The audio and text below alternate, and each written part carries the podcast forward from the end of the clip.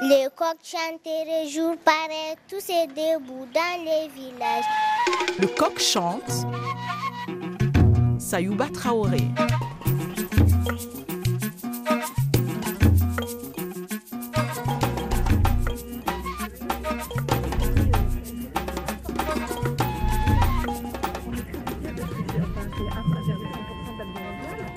Aujourd'hui, nous allons voir une expérience d'agriculture biologique à Heure dans les environs de Bourg-les-Valence en France. C'est sur invitation de l'Assemblée permanente des chambres d'agriculture et en prélude au Salon Tech Bio 2021 que nous visitons la ferme de Lauriane Mazar.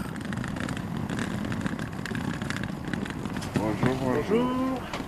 Moi, je vais me mettre là parce qu'avec les longues jambes, Euh, non, parce que On là, peut pas. Non, D'accord. possible. Après les gares de Valence TGV, c'est en autocar que notre groupe poursuit son trajet, ce qui nous laisse le temps de vous parler des enjeux et des perspectives de cette agriculture biologique.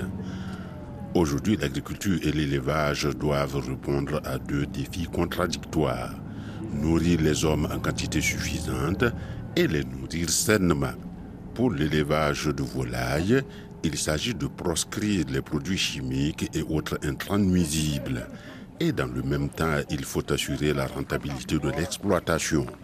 Un autre problème entre en ligne de compte, la production ne doit pas porter atteinte à l'environnement.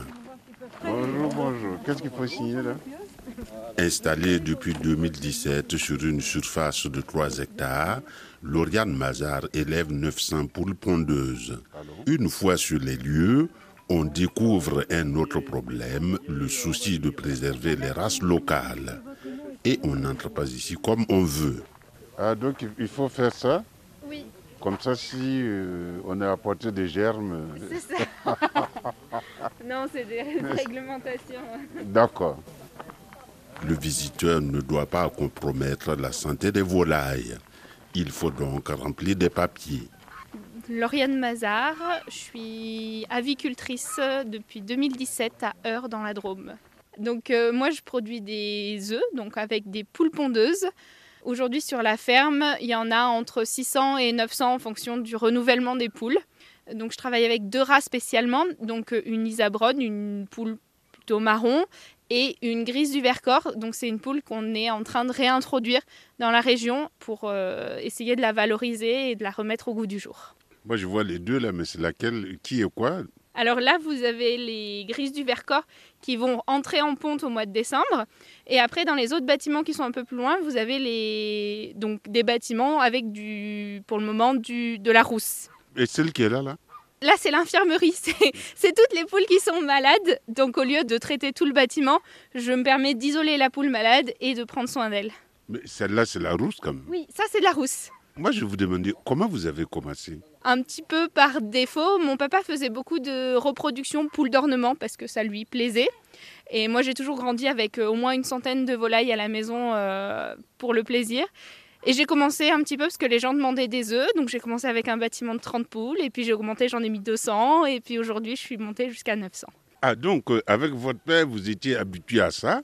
Et après, à votre tour, quand vous êtes devenu adulte, vous avez fait tous les marchés, vous ne trouvez pas les mêmes qualités d'œufs.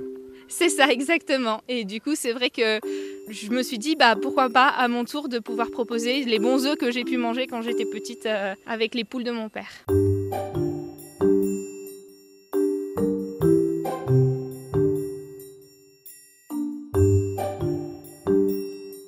L'installation des jeunes en production agricole, c'est là une autre difficulté que doivent affronter les chambres d'agriculture. Il faut de la terre, une formation, des équipements, un capital de départ. Alors j'ai eu une chance inouïe, c'est que j'ai toujours su que je voulais être agricultrice. Je savais pas trop dans quel domaine quand j'étais petite, mais euh, que je voulais conduire un tracteur, ça c'était sûr. Et aujourd'hui, en fait, euh, j'ai eu la chance que mon papa a racheté des terrains qui étaient pas loin de la maison au fur et à mesure des années. Donc c'est ce qui a permis de m'installer en 2017.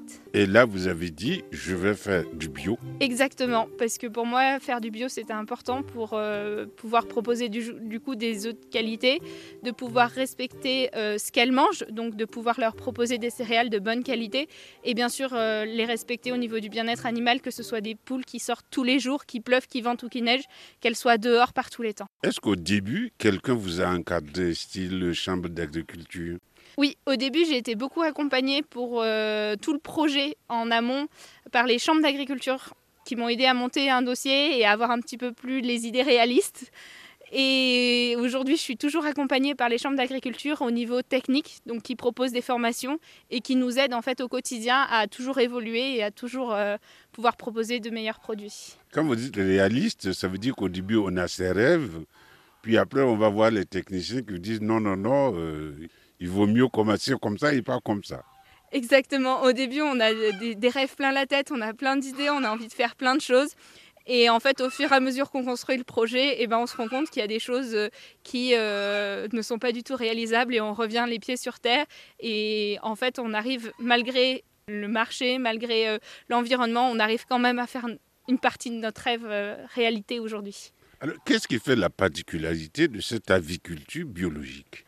Alors, la particularité surtout de la ferme, c'est le fait d'avoir de, de petites unités de 180 poules chacune et pas un seul grand bâtiment de 3, 6 ou 24 000 poules.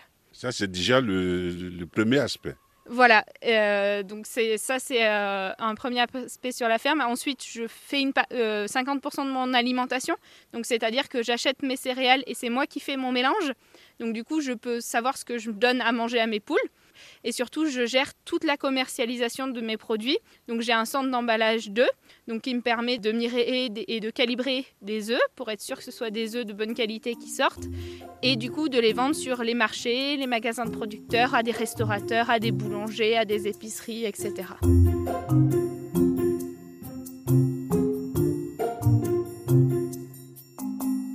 Donc l'idée, c'est que les poules grandissent naturellement, qu'on n'y mette pas des produits chimiques et tout ça. C'est ça, les poules, elles grandissent euh, à l'air libre. Donc on les traite euh, quand il y a des soucis avec des plantes. Par exemple, pour les traiter au niveau des vers, on travaille avec de l'ail, tout simplement. Voilà, le plus possible avec euh, des plantes, des décoctions, des macérats qu'on va leur donner et qui leur permet du coup de grandir en bonne santé à l'air libre. Maintenant, pour la commercialisation, vous avez une production et ce que vous appelez mirer les œufs, c'est la machine là où, qui permet de regarder à travers un œuf C'est ça, c'est une lumière qui est très forte, qui me permet de voir euh, par transparence l'œuf. Et on peut voir euh, s'il apparaît sur la coquille des petites zébrures. Donc c'est-à-dire que l'œuf est cassé. On ne le voit pas à l'œil nu, mais grâce à cette lumière, ça nous permet de le voir. Et du coup, le mirage nous permet du coup d'avoir des œufs qui n'ont pas de risque de germes. Donc les germes n'ont pas de risque de rentrer parce que l'œuf, c'est magique. Tout seul, ça sait se protéger. À la coquille, là, c'est étanche. Euh, rien ne peut arriver à l'œuf. C'est ça. Du moment où il est, il est miré et qu'il n'est pas du coup fêlé, l'œuf, il va se conserver pendant un mois sans souci. Euh, un principe, il sait se garder tout seul. D'accord. Maintenant, quand on commence, par exemple, avec une poule, à partir de quel moment elle va commencer à vous donner des œufs vendables? Alors, une poule, il faut savoir qu'elle euh, a un, premier cycle où elle grandit. Donc ça, on dit qu'entre sa naissance et sa 20e semaine, elle ne pond pas d'œufs, elle passe son temps à sa croissance. Et au bout de la 20e semaine, elle commence à nous faire des petits œufs, tout petits.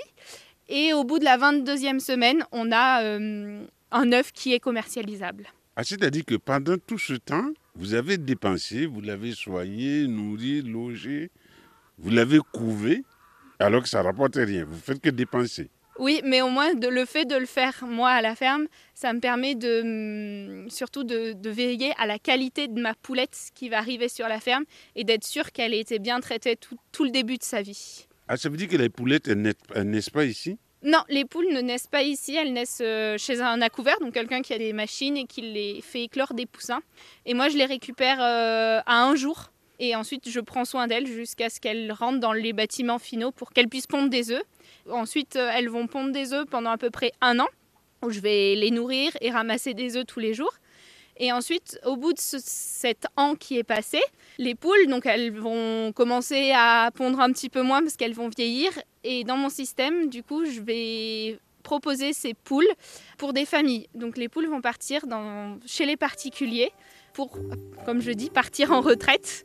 Et du coup, euh, sur la ferme, les poules partent toutes vivantes.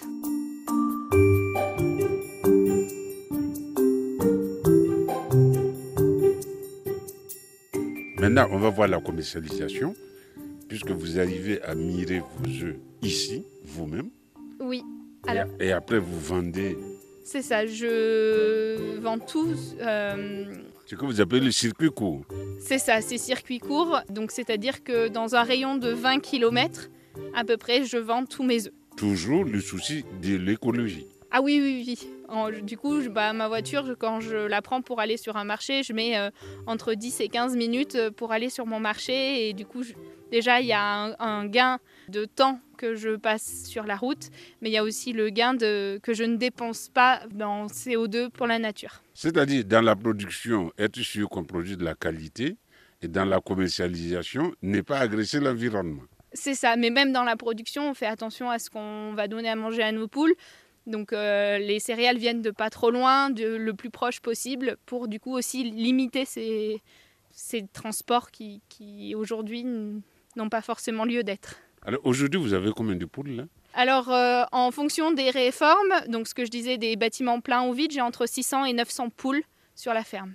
Moi, je permettais, en fait, euh, lors d'une vente à la ferme, de visiter en même temps que de venir acheter ses œufs. Donc, les gens se sont rendus compte qu'on on avait un système de production qui était complètement différent de ce qu'ils pouvaient voir à la télévision ou dans les reportages. Est-ce qu'ils viennent voir comment vous travaillez Oui, beaucoup. Pour moi, c'est important que les gens, les clients puissent venir sur place. Et je travaille aussi beaucoup avec les écoles en ferme pédagogique. C'est-à-dire que soit je vais sur les fermes, soit je vais sur les écoles, soit je- les élèves viennent sur place pour se rendre compte qu'il y a d'autres systèmes d'exploitation qui existent que ceux qu'ils peuvent voir à la télévision, par exemple. Alors, nous nous avons conduit chez vous parce que vous êtes talent tech and bio. Qu'est-ce que ça veut dire? Euh, C'est-à-dire qu'on a un principe de production qui est différent de ce qui peut se faire aujourd'hui et qui est intéressant euh, au niveau des trois piliers du développement durable. C'est-à-dire que des gens sont venus voir comment vous travaillez et ont sélectionné votre ferme. C'est ça. J'ai eu une enquête euh, au niveau du développement durable et du coup, cette enquête a montré que j'étais sur une ferme qui était dans son air du temps et qui innovait tout le temps.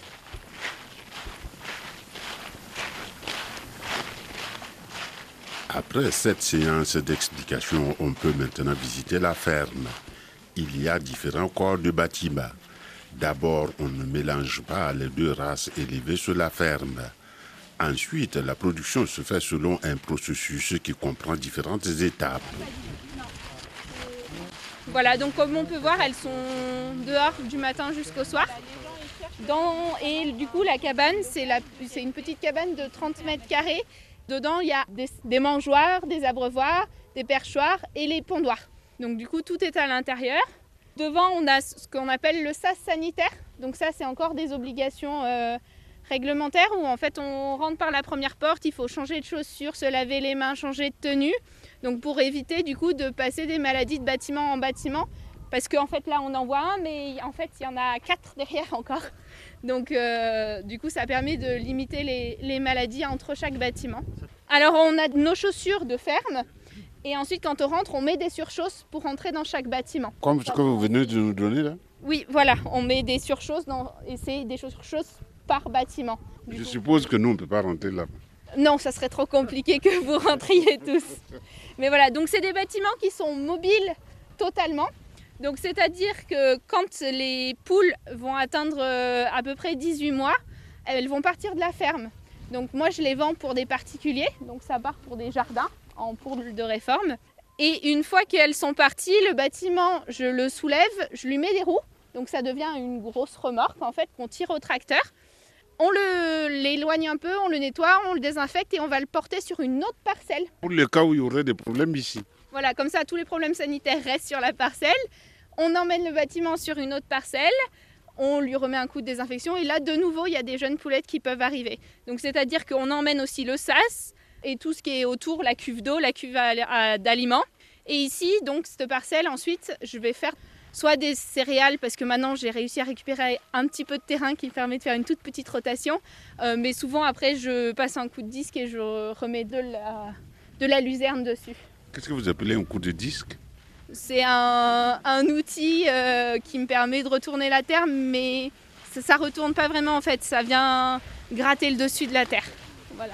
Mais quand je vous écoute, j'ai envie de venir faire comme vous là. Nous, on perd temps en ville? Le souci du biologique et la préoccupation de la santé du consommateur, toutes ces exigences se traduisent ici par un mot, la traçabilité. Il faut aller dans la salle où les œufs sont emballés pour avoir une explication plus complète. Mais avant la fabrication de l'alimentation des poules. Ici, on peut rentrer, nous Oui, oui, oui, là, oui. On va, on va faire un, un passage. Alors, je sais pas, François, tu restes ici pour expliquer. Je vais au centre de conduit. François, j'arrive. Comment vous appelez? François Godin. Je suis le conseiller sur la, la chambre d'agriculture sur les volailles. Donc ici, c'est la fabrication d'aliments. À cette machine-là? Voilà. Donc ça, c'est un broyeur mélangeur en fait, et euh, avec, euh, avec des, euh, des suceurs qui permettent d'aspirer en fait les différentes euh, matières premières qui sont achetées. Et après, donc, euh, c'est euh, mesuré et après, ça fait de la farine, donc en fait, qui sera après mis dans les, euh, dans les mangeoires pour les poules pondeuses. Ça, donc ça, c'est les types, c'est les pondoirs en fait qu'il y a dans les, les mêmes pondoirs qu'il y a dans les cabanes. Donc voilà, c'est des systèmes relativement rudimentaires, mais qui sont très couramment utilisés sur les filières, sur les filières courtes. Et donc là, dans le bâtiment qui est là, et que vous allez voir juste après, c'est le centre de conditionnement. Donc les œufs arrivent par ici. Et là, euh, à l'intérieur, donc ils vont être euh, mirés. Donc on vérifie qu'ils ne soient pas euh, fêlés, sales, etc. Calibrés. Donc c'est les œufs S, M, L, XL. Et après tout le système de traçabilité. C'est toutes les écritures qu'il y a sur les œufs qu'on voilà, achète là. Exactement. C'est exactement ça. Et donc c'est ce travail qui permet d'avoir des œufs mirés et calibrés, qui permet après donc de pouvoir les vendre en supermarché, euh, enfin en magasin Biocop, etc. Et on peut continuer pour aller voir ou bien d'autres choses? Pardon? On peut... Oui. Ah, c'est par là que les œufs passent. Mais c'est pas simple. hein.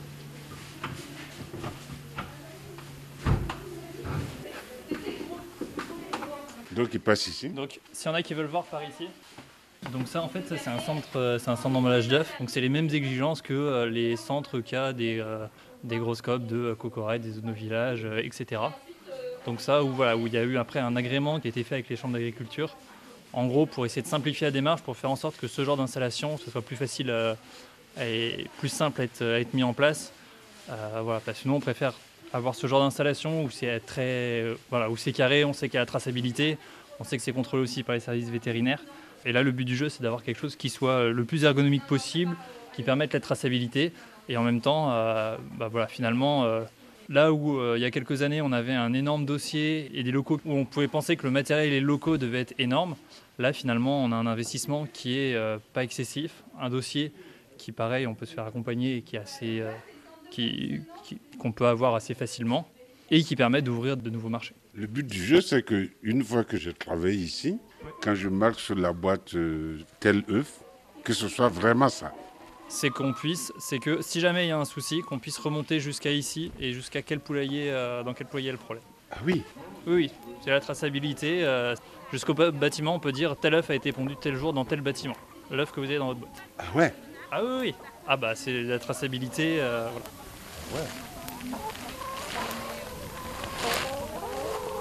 Nous étions dans une ferme d'aviculture biologique à Heure dans les environs du bourg de Valence en France. Il y avait aujourd'hui à la réalisation Eva Piedel, au micro Sayouba Traoré. Pour retrouver cette émission RFI.fr, pour nous écrire le coqchante.rfi.fr et vous pouvez également consulter notre page Facebook Le Coq Chante. Enfin, si vous aimez cette émission Le Coq Chante, on vous conseille de vous y abonner en recherchant Le Coq Chante dans votre application favorite de podcast. Et si vous voulez nous encourager, mettez-nous 5 étoiles et laissez-nous un commentaire.